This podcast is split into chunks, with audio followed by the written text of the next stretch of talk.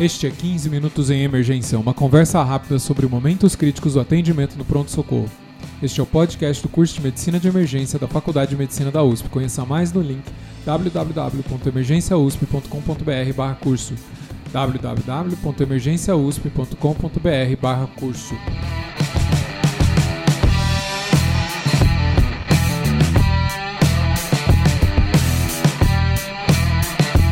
Este é o episódio 89 e vamos falar de anticoagulação no Covid. Eu sou o Dr. Júlio Marquini e está aqui comigo o Dr. Hassan Rahal. Ele é médico formado pela UF, assistente da disciplina de emergências clínicas do Hospital das Clínicas da Faculdade de Medicina da USP e do time de resposta rápida do Hospital Sírio-Libanês. Tudo bem, Dr. Hassan? Tudo bem, obrigado pelo convite, Júlio. É, espero contribuir um pouquinho para a discussão sobre anticoagulação na, na Covid. E, e, esse assunto eu acho que está voltando à moda, né? Infelizmente voltando à moda, Covid, a gente voltando a ter aumento de casos, é, um aumento aí quase que logaritmo, né? Vamos, vamos ver até onde isso vai, né? É, com certeza. A gente está vendo agora um, um, aumento muito expressivo dos casos aqui em São Paulo é, e no resto do país também. Então, acho que a gente vai voltar a ter é, muitas discussões sobre Covid. Se tudo der certo, se a vacinação der certo, e, e parece que vai dar certo, a maior parte dos casos vão ser casos não hospitalizados. E isso vai ser muito bom para a gente e, em vários sentidos. Essa é a nossa esperança, né? Mas, com certeza, vão ter aquelas pessoas que vão ser hospitalizadas e que a gente precisa entender como que a gente vai manejar esses casos também.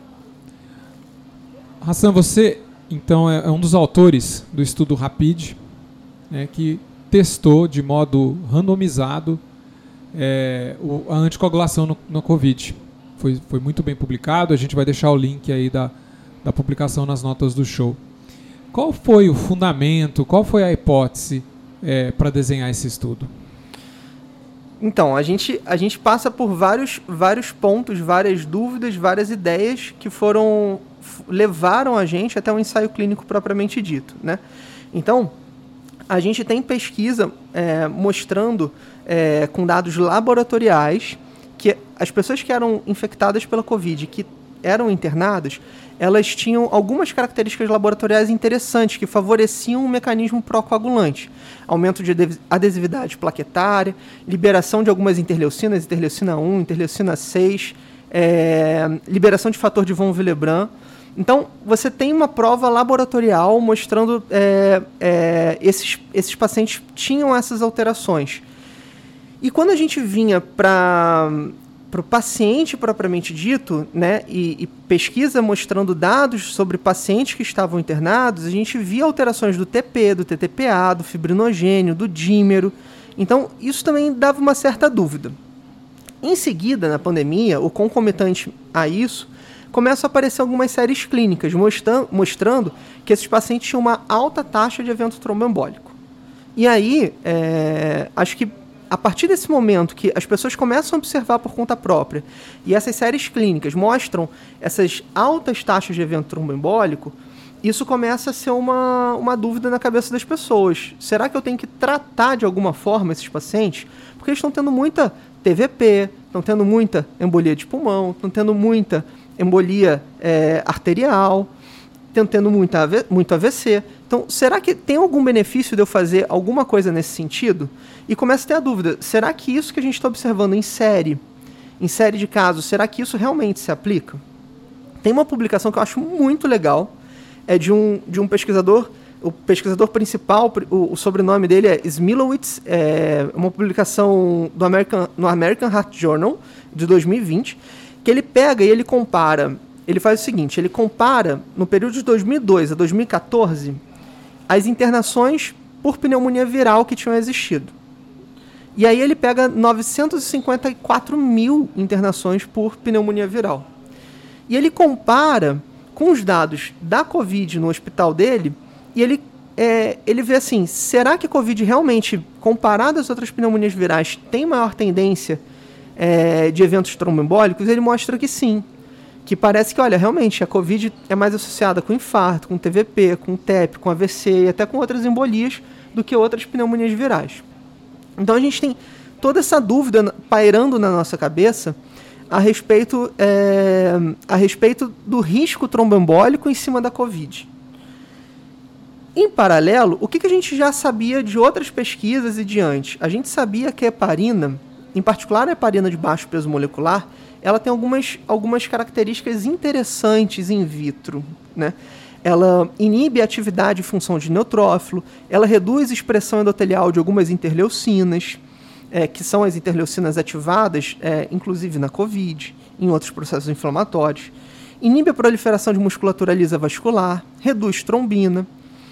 E a gente sabia também de antes que a heparina, quando estudada no contexto da sepse, inclusive com algumas publicações, revisão sistemática e meta-análise, é, mostra que você tem um benefício provável na mortalidade, reduzindo mortalidade do paciente séptico quando ele recebe a noxaparina em dose de profilaxia de TEV.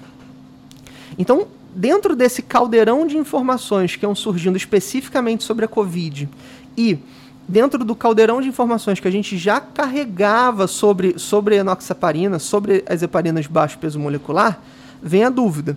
Será que tem benefício a gente usar um anticoagulante como a enoxaparina ou outra heparina de baixo peso molecular dentro do contexto do tratamento da COVID.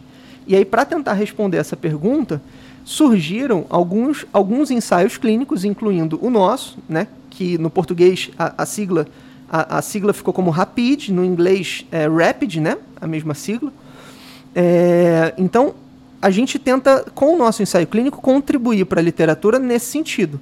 Vamos, vamos pegar e vamos estudar os, os nossos pacientes com Covid e vamos ver se a anticoagulação tem benefício ou não. Como é que foi o desenho do estudo? É, o RAPID ele é um ensaio clínico é, de fase 3. Ele é um ensaio randomizado, multicêntrico. Então, o Brasil foi um dos centros recrutadores, com o Canadá, Arábia Saudita, vários outros países, Estados Unidos também. Teve sítio de pesquisa lá. Ele, ele é um ensaio clínico aberto, ele é um ensaio, perdão, ele é um ensaio clínico não cego, então era possível que a gente soubesse quem era o paciente que estava no braço controle, quem era o paciente que estava no braço intervenção. Isso facilita muito a execução de um ensaio clínico, isso reduz custo. É, então foi dentro desse contexto que, que a gente propôs que ele fosse um ensaio clínico não cego. E ele é um ensaio clínico que não teve financiamento direto de nenhuma indústria farmacêutica também. O nosso grupo controle ele consistia em pacientes que estavam hospitalizados é, pela COVID, por Covid, confirmada laboratorialmente. É, esses pacientes eles estavam hospitalizados no início da hospitalização, então nos primeiros dias de hospitalização, e eles tinham um dímero maior que 500, junto com uma saturação menor que 93. Ou eles tinham um dímero acima de 1000, mesmo que estivessem saturando normal. Esse, esse segundo perfil de paciente foi, foi a minoria da minoria dos nossos casos. A imensa maioria eram pacientes que estavam, de fato, desaturando. E aí, o grupo controle, ele recebia as doses habituais de profilaxia de TEV. A enoxaparina de 40mg uma vez por dia, enoxaparina de 60mg uma vez por dia, ou heparina não fracionada, 5.000 unidades é, subcutâneas de 8 em 8 a dose da profilaxia ela, ela era é, definida pela equipe assistencial. Então, quando a gente randomizava o paciente, a gente virava para a equipe assistencial e falava: olha, ele caiu no braço controle. A gente tem essas opções de dose. É, qual que você gostaria de fazer? Faltou falar, é, também era possível fazer parina não fracionada 5 mil de 12 em 12, também era uma, uma opção, desculpa eu ter esquecido. E para os pacientes com IMC é, muito elevado, IMC maior que 40, a gente tinha umas doses um pouco diferentes para esse perfil de população também, umas doses um pouco maiores. Então a gente levava para a equipe assistencial, a equipe assistencial definia qual era a dose que eles queriam. A imensa maioria dos pacientes acabaram caindo dentro de uma dose de enoxaparina, é, 60 miligramas uma vez por dia ou 40 miligramas uma vez por dia. Então esse era o nosso grupo controle bem o que era para ser feito habitualmente mesmo. Já o nosso grupo intervenção, o nosso grupo intervenção, ele recebia justamente enoxaparina, 1 miligrama por quilo, de 12 em 12 horas. Então, o nosso objetivo era promover a anticoagulação para esses pacientes com uma heparina de baixo peso molecular. Fora do Brasil, é, existiam ainda outras heparinas de baixo peso molecular que os estudos podiam usar. Aqui a gente acabou, a gente acabava tendo a enoxaparina como medicamento de escolha, de escolha mesmo. Então, esse é o nosso grupo controle, nosso grupo intervenção. O nosso desfecho do estudo era o seguinte: é um desfecho composto dentro de 28 dias para observar mortalidade, admissão em UTI, uso de ventilação mecânica invasiva ou uso de ventilação mecânica não invasiva. Então, dentro de 28 dias, se alguma dessas coisas acontecesse com o paciente, ele alcançava o desfecho primário. É, e claro, a gente tinha os desfechos secundários, que eram é, isoladamente esses, esses primários que eu, fui, que eu comentei, algumas combinações deles, e outros desfechos também de segurança, como sangramentos, é, eventos adversos relacionados com a droga.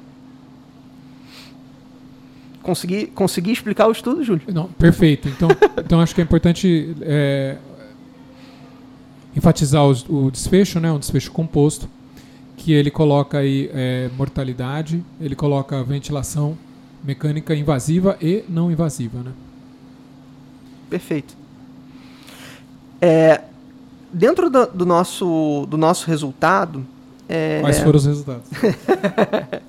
Vamos ao que mais interessa. A gente, a gente recrutou é, 465 pacientes no total que tinham Covid, então em gravidade moderada. É, 56,8% desses pacientes eram do sexo masculino, tendo uma média de idade em torno de 60 anos. É, esses pacientes, no desfecho primário, quando a gente pega para comparar, teve uma tendência do benefício a favor do grupo intervenção, mas sem relevância estatística. No grupo intervenção, 16,2% alcançou o desfecho prim primário, enquanto no grupo controle, 21,9% alcançou o desfecho primário. Poxa, o grupo intervenção saiu melhor, mas sem relevância estatística. Quando a gente vai para morte, mortalidade global, mortalidade por qualquer causa, quando a gente pega o grupo intervenção, 1,8% alcançou esse desfecho de mortalidade por qualquer causa, enquanto no grupo controle, 7,6% alcançou esse desfecho. E esse foi o desfecho com uma diferença significativamente é, uma diferença estatística significativa e um desfecho que a gente considera um desfecho muito importante, um desfecho duro muito importante. Né? Claro, o nosso trabalho ele foi desenhado, como qualquer trabalho, para o desfecho primário que vai ser observado. Né? Dentro do nosso desfecho primário, é, existe uma, uma, uma, fragilidade que é a indicação de UTI. Né? Qualquer admissão de UTI valia como um desfecho primário. É, mas dentro do nosso desfecho secundário, a gente considerou o nosso, o nosso resultado como um resultado interessante justamente pelo potencial de reduzir mortalidade e por uma tendência do nosso desfecho primário composto de ter benefício. A nossa análise estatística, ela foi uma análise estatística habitual. E aí eu não sei se você já discutiu isso é, é, em outros podcasts, mas é, a gente não fez uma análise estatística de um, como a gente vai comentar de outro estudo sobre anticoagulação na Covid, que é uma análise bayesiana. Se a gente submetesse os nossos resultados a uma análise bayesiana, a gente ia encontrar também uma, um resultado ainda mais positivo para o grupo intervenção. Entendi. É, eu acho que de fato a pergunta que fica aí é, é, que realmente o desfecho primário que inclui a morte não, não foi contemplado. E aí no, e isso aparece no desfecho secundário, né? Você acha que tem. Como que você lidaria aí com um erro de tipo 2, né? Ah, encontrou uma diferença que não existe, talvez? Perfeito. Eu acho que para a gente conseguir entender melhor isso, a gente, é, como em qualquer cenário de ensaio clínico, a gente não, não deve se bastar a um ensaio gerar a resposta definitiva sobre aquele tema. A gente precisa fazer com que os nossos dados tenham robustez. Então, para conseguir fazer isso, a gente precisa que mais ensaios clínicos aconteçam, né? É, é, como em qualquer outro cenário. E é como a gente é, faz críticas, por exemplo, à trombólise no contexto de AVC. Né? A gente precisa repetir aquilo dali para descobrir existe ou não existe benefício. Então, a melhor forma da gente ter certeza sobre isso é, é repetindo. É, deixa eu ver o que, que outras pessoas publicaram e o que, que outras pessoas encontraram. Acho que isso faz uma excelente sequência aí, pra, porque a gente tem já outros estudos não exatamente iguais, né? Você já até estava comentando um pouco, né? É, mas como é que a gente então coloca o, o resultado do Rapid no contexto aí dos, da, do conjunto de dados né, do ataque Active 4 e o Remap Cap? Perfeito. Então, esse grupo, né, foi um ensaio, eles publicaram um ensaio multiplataforma. É, claro, é, o N deles é um N muito maior de pacientes. Então, eles recrutaram muito mais gente, foi na casa dos milhares. Isso ajuda a ganhar certa robustez, mas também tem suas fragilidades, como qualquer pesquisa. Né?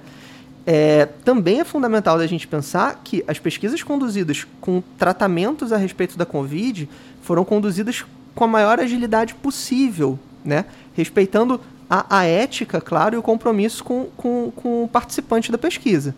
Mas foram conduzidas muito rapidamente. Então também vai ser diferente da gente avaliar, a gente vai ter muito mais ensaio aberto, ou ensaio dentro de um, de um, de um desenho, que é um desenho multiplataforma, um desenho adaptativo, porque são estratégias para você conseguir tentar gerar a resposta o mais rápido possível para aquele problema. Então, eu acho que isso também é muito importante da gente ter em mente. Porque se a gente, se a gente submeter, é, se a gente quiser que o, que o ensaio clínico para o tratamento da Covid ele seja da mesma forma que eu quero o ensaio clínico para tratamento de insuficiência cardíaca, por exemplo, vai ser difícil de eu conseguir conduzir. O que eu não posso é deixar de exigir qualidade na metodologia e compromisso ético com a pesquisa e o participante da pesquisa. O remap, é, o, o, esse, esse grande trabalho né, que envolveu o, o, ataque, o Active 4 e o, e o remap cap, é, eles pegam pacientes com Covid em vários contextos clínicos, então tanto em paciente criticamente enfermo como paciente é, que não estava criticamente enfermo, né? É, e eles tentam avaliar o benefício da anticoagulação nesses pacientes. O, o Active e o Ataque, eles recrutavam casos com até 72 horas de admissão, o Remap recrutava com 14 dias. É, então, vê que tem várias pequenas diferenças entre eles, mas eles se juntam para gerar um grande banco de dados. O desfecho primário do trabalho publicado por eles era dias livres de suporte orgânico, que eles definiram o suporte orgânico como um suporte cardíaco, precisar de drogas vasoativas ou inotrópicas, ou um suporte respiratório, precisar de ventilação mecânica, invasiva, não invasiva. O controle desse, desse, desse trabalho recebia enox, heparina não fracionada, dalteparina, tinzaparina, fundaparinux, dentro das doses habituais, enquanto o, o grupo intervenção recebia a anticoagulação plena. Né? Dentro do critério de inclusão é, eram os habituais, bastava você ser adulto, acima de 18 anos, hospitalizado por Covid é, e testar positivo para Covid. E eles fizeram uma análise que é uma análise um pouco diferente daquela que mais frequentemente é feita, que chama análise bayesiana. Né? A análise mais frequentemente feita, estatística, é a chamada análise frequentista. Se quiser ajudar para lembrar, ela é frequentemente frequentista. E análise bayesiana. Na análise bayesiana, é, e, e, por que, que eu estou comentando isso? Porque quando eles apresentam o resultado deles, a apresentação gráfica desse resultado ela é uma apresentação um, é, que não é tão bonita de se ver. E, e, talvez isso seja um ponto que seja desfavorável nesse, nesses trabalhos. Né? Na análise bayesiana, é como se você é, fazer uma comparação tosquinha, mas é uma comparação que eu acho muito, muito útil. Se eu te pedir para falar assim, olha, eu quero que você, é, você me diga se uma pessoa é do sexo feminino ou masculino. É, qual que é a probabilidade de você dar um chute correto? Você, você vai virar, não, a probabilidade é 50%. Legal. Se eu te der um dado a mais e te falar assim, olha, o tamanho da, do cabelo dessa pessoa que eu quero que você me diga se é do sexo masculino ou feminino, o cabelo dela é um cabelo longo, vai até a cintura. Isso vai afetar a probabilidade que você vai me dar. Você pode até falar, não, mas existem muitos homens de cabelo que vão até cintura. Com certeza, existem. Mas probabilisticamente é muito mais provável que o seja que o seu chute seja, não, então deve ser uma mulher. Então, na análise bayesiana, você vai pegando resultados que você vai obtendo, você vai pegando informações que você vai obtendo e observando ao longo do ensaio clínico para reconstruir teu, a tua análise estatística. Né? É, e isso vai mudar a escrita do texto e isso vai influenciar a apresentação gráfica que foi feita desses trabalhos. Então, eu acho que a publicação no New England é, desses ensaios multiplataformas, eles fizeram duas publicações. Uma publicação a respeito de pacientes críticos uma publicação a respeito de pacientes não críticos. Eu acho que influencia um pouco na opinião formada das pessoas é, a forma como esses dados foram apresentados também, porque é uma leitura um pouco diferente. Dentro dos pacientes críticos, o que, que eles falaram? Olha, a gente não encontrou benefício de anticoagular. E outros trabalhos responderam a mesma coisa. Olha, a gente não encontrou benefício de anticoagular. Dentro dos pacientes não críticos, a resposta foi oposta. A resposta foi: opa, é, anticoagular tem benefício. E aí isso é um pouco condizente com os resultados que a gente encontrou dentro do nosso trabalho no, no Rapid, que é, também foi uma tendência de benefício. A gente publicou mais recentemente uma revisão sistemática é, é, sobre justamente sobre heparina terapêutica né, no, os ensaios randomizados que avaliaram heparina terapêutica. A gente publicou uma revisão sistemática com meta-análise. Claro, né, a publicação que mais pesou para isso foi a publicação é, do ensaio multiplataforma, do RemapCap, que é a publicação no New England. A nossa publicação Rapid também pesa, né? É, mas a nossa, a nossa meta-análise mostra também uma tendência de benefício. Então, assim, é claro que eu, eu sei que a gente não tem os melhores, melhores trabalhos possíveis a respeito do assunto em termos de desenho, é, desenho do estudo. Mas parece, com um bom grau de certeza, que a anticoagulação no paciente com Covid internado moderadamente enfermo, ou seja, aquele que desatura, aquele que tem um dímero é, e desaturar menor que 93, né, menor ou igual que 93 é, aquele com um dímero que está tá alterado, está maior que 500, ou seja, já mostra que essa pessoa está inflamada realmente. Né? Esse paciente, ele parece de maneira consistente que ele tem benefício da anticoagulação. E o risco da anticoagulação, ele parece ser um risco baixo, particularmente quando a gente trabalha com enoxaparina.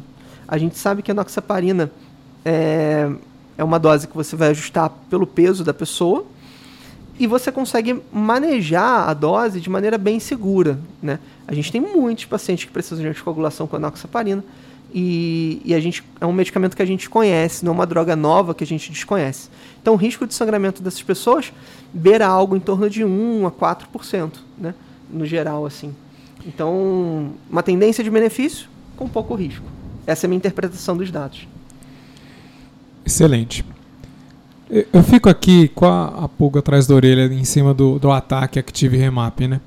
Porque quando você vai e olha o clinicaltrials.org e olha a, as metodologias desses estudos, eles em nenhum momento eles falam é, uma análise de subgrupo aí é, pré-fixada em pacientes críticos e não críticos. Então você fica com essa suspeita, gente, será que eles caçaram, fizeram uma caça ao P aqui? e notaram que nos não críticos era significativo, né? Porque é, na hora que você vê os artigos publicados, nenhum deles menciona isso. Mas o fato deles terem feito duas publicações né, já é, colocou ali de pronto, né? Eles dividiram os críticos dos não críticos, só que isso não estava previsto na metodologia. E um outro número, não sei se na hora que você fez a, a, a meta-análise você acabou tendo acesso a isso, não tem um valor é, é, publicado de qual foi o efeito para a população completa do estudo, né? o ataque Active Remap total, juntando os críticos e não críticos, o que, é que acontece com é, o desfecho primário? Outras críticas ainda, eu, eu tinha tinha lhe enviado isso aqui antes, né? Você já sabia disso, né? É, que tem o, o, desfecho deles, né? Que é dias livres de suporte, incluindo dias livres de suporte de O2, é um desfecho é, subjetivo, porque existe uma subjetividade entre é, você tirar completamente o O2 ou iniciar o O2, né?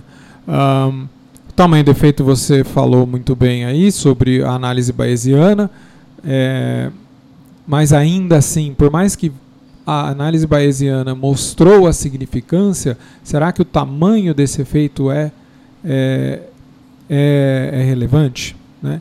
E o, o último critério que eu coloquei aqui de, de questionamento é da, da, da dose dependência. Né? Uh, lógico que tem é, Lógico que tem eventos, fenômenos que acontecem em, curva U, curva J, né? É, e em partes beneficiam talvez só os extremos ou só a parte, só a, o segmento do meio. Talvez seja o que está acontecendo aqui. Mas a, ainda assim a gente fica é, encucado aí, né? Por que, que só beneficiou os intermediários e não né, os, os, os, de maior risco, talvez os que tivessem mais trombose ainda, eles não teriam maior benefício ainda, né? Sim. É, tem uma, tem uma, uma hematologista chama Mary Cushman, é, Cushman, C-U-S-H-M-A-N, de navio. É, ela, ela tem uma publicação que é legal, que ela, ela tenta elaborar uma, uma ideia sobre a fisiopatogenia da, da doença, né? E ela deixa bem claro na publicação que aquilo é absolutamente teórico, né? não é uma coisa concreta. E a, a ideia que ela propõe é justamente que você teria fases tromboinflamatórias. E o paciente que ele está muito grave, ele estaria numa fase final. O que, que é essa fase final? Você teve muita ativação endotelial e você tem vários pequenos pontos de tromboembolia dentro de microvasos do pulmão. É, a gente tem alguns dados bem interessantes sobre tomografia ótica que corroboram um pouco essa, essa ideia de você ter trombos muito pequenos é, dentro do pulmão de pacientes propriamente ditos com Covid muito graves. É, isso corrobora um pouco a proposta da Mary Cushman. Então, esses pacientes onde você já teria muita ativação endotelial, com endotélio já espessado, com muita tromboinflamação, ele provavelmente já caiu dentro de uma cascata de doença onde o potencial de reversibilidade da droga ele é pequeno.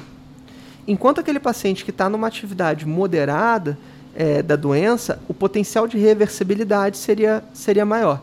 Então, essa, essa ideia é a ideia que a gente elaborou quando foi fazer, o, logo no início, quando a gente começava a fazer as conversas sobre o nosso trabalho, sobre quem seriam é, os pacientes que a gente tentaria estudar. Né? Então, a nossa lógica, é, quando a gente começou a pesquisa, isso foi antes de qualquer, outra, qualquer outro ensaio clínico sair publicado, era que, muito provavelmente, os pacientes graves não teriam benefício. Essa foi, foi, a, foi a ideia que ficou na nossa cabeça. E isso foi o que algum, algumas pesquisas demonstraram. Olha, realmente, quando a gente tenta pegar e estudar paciente mais criticamente enfermo, não funciona. Ora, bolas, não funciona por quê? Né? Aí a gente começa a tentar entender. A ciência ela fica correndo atrás de tentar entender aquilo que foi, que foi observado, né? Então, e a nossa lógica para tentar entender o que foi observado é justamente essa. O paciente ele passou do ponto da cascata de tromboinflamação e a gente não tem uma droga que consiga atuar desse jeito, seja tão potente a reverter esse processo. Quando a gente traz para um ponto que ele não entrou dentro dessa cascata inteira de trombo, tromboinflamação, a droga que a gente tem para conseguir segurar ela, ela é eficaz o suficiente para segurar. É, eu concordo com você. É ruim que, que o, o, projeto do ensaio multiplataforma não tenha deixado isso tão claramente exposto, mas eu acho que no início eles também não. É, eles não, eles não tiveram essa, essa, essa ideia, né? Isso foi sendo construído um pouco ao longo do, do, do, boom da pandemia acontecendo e as pessoas começando a construir hipóteses para aquilo que elas estavam observando. E aí eu cheguei em determinado momento, que eu imagino eles enquanto pesquisadores, com aquele pool de dados gigantesco, e eles falam, não, olha, está é, tá aparecendo cada vez mais que o paciente crítico é um paciente que se comporta diferente do paciente não crítico. Então vamos tentar, vamos, vamos subdividir aqui as nossas análises todas e vamos estudar os dois grupos. É, eu imagino, eu não conheço as pessoas que participaram desse, desse ensaio multiplataforma. É, é, é aquela velha, velha, frase, mas é amigo de amigo meu. então, daria até para eu tentar descobrir isso, mas eu imagino que, que tenha sido um pouco isso que se passou dentro da cabeça deles. E a gente, dentro da nossa cabeça, logo no início, a gente achava que tentar estudar o paciente crítico não, não fazia sentido com a nossa droga, com a enoxaparina, né, com anticoagulação. Por isso a gente optou por não estudar, estudar o paciente crítico. Né? Da mesma forma que a gente optou também por não estudar o paciente ambulatorial. A gente julgou que também não fazia muito sentido, ele tava, era um caso muito leve. A chance da gente encontrar algum tipo de benefício seria muito, muito baixa. Né?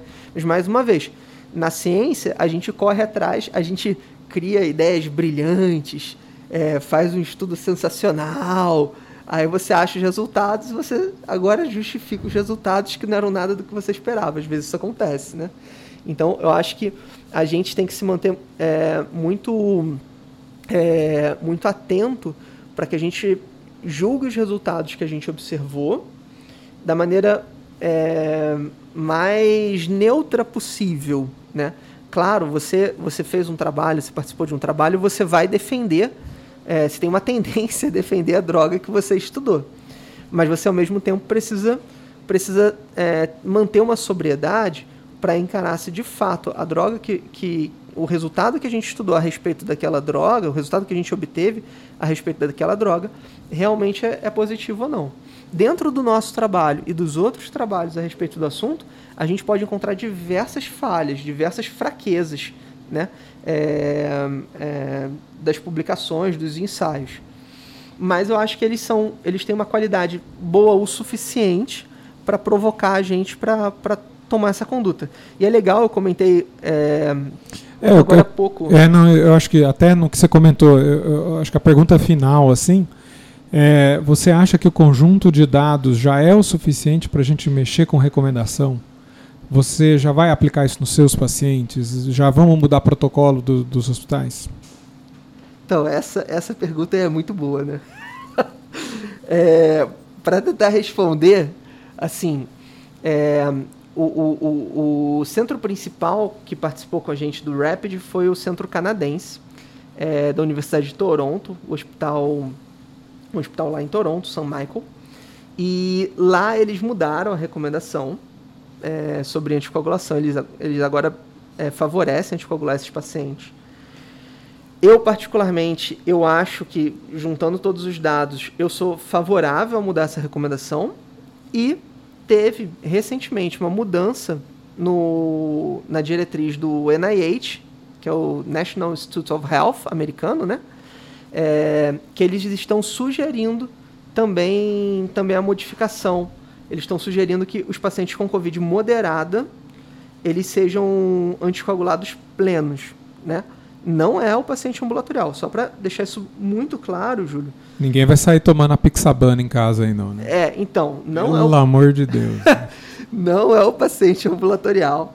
É o paciente hospitalizado desaturando, né? E aquele que não com dímero parar, D. com dímero D alterado, mostrando que ele está inflamado. Não é aquele paciente que foi parar na UTI, está entubado, extremamente grave. Esse passou do, passou do timing, já era também. Não é o cara que está em casa, também passou do timing. Quer dizer, não chegou, não chegou talvez no timing e nem chega. Talvez nem chegue, exato. é, é aquele que hospitalizou e está moderado, é o paciente que você vai mandar para enfermaria, para ficar sendo observado, manejado em enfermaria.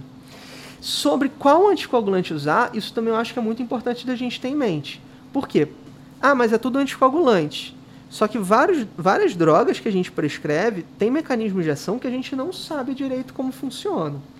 A enoxaparina foi o anticoagulante mais estudado dentro desse contexto todo com resultados positivos. É, e a enoxaparina, a gente sabe de trabalhos in vitro e in vivo que tem algumas, algumas ações é, de mediador inflamatório, parede vascular, que outros, anti, outros anticoagulantes não demonstraram essas ações. Então, também a gente não pode falar que, ah, então vou, tem um paciente aqui, está saturando 89%, vou botar ele com um catéter nasal de O2, botar uma dexametasona, vou internar, vou prescrever uma rivaroxabana. Olha... E vou dar um Paxlovid? É, então... ah, não é a rivaroxabana em si que foi que mostrou benefício. Que a gente tem benefício é com enoxaparina. Então, é, ah, mas é anticoagulante, mas não é igual, não é igual.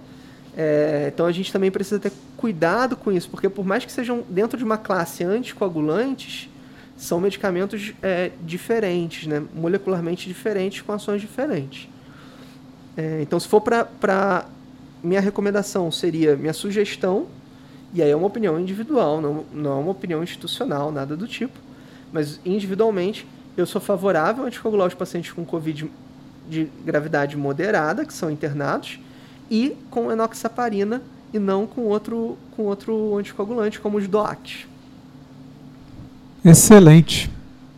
Muito obrigado, doutor Hassan. Acho que foi muito boa a conversa. Eu vou deixar o link do trabalho, né, do seu trabalho no, nas notas do show, e aí vocês podem conferir lá vocês mesmos. Show, obrigado, obrigado pelo convite. É, tentei, tentei explicar da forma mais palatável e mais clara possível para quem está ouvindo aí. Espero que vocês, que vocês gostem, é, que vocês tenham gostado. E se tiver algum tipo de dúvida, algum comentário também, pode entrar em contato. Se eu souber responder, eu tento. Muito bom. Pessoal, fiquem ligados aí nos próximos semanas, talvez próximos meses aí, talvez a gente tenha uma novidade para anunciar em é, medicina baseada em evidência. É, eu, o Dr. Hassan e mais dois colegas estamos preparando. Este podcast é um oferecimento do curso de Medicina de Emergência da USP em parceria com a Escola de Educação Permanente do Hospital das Clínicas da Faculdade de Medicina da USP e a Manoli Educação. Se você gosta do nosso podcast, por favor, nos avalie no iTunes. Isso é muito importante para que mais, mais pessoas conheçam o nosso trabalho. Mande feedback para 15minutos.emergência.gmail.com e siga-nos nas redes sociais. Dr. Hassan Rahal está no Twitter em arroba HassanR underscore 27. Né? Arroba HassanR underline 27. Hassan é com H no início, dois S e um N. Tá? H-A-S-S-A-N-R underline 27. Fala três vezes. Né? e eu vocês me encontram no Instagram em arroba doutor.juliomarchini. Muito obrigado e até a próxima.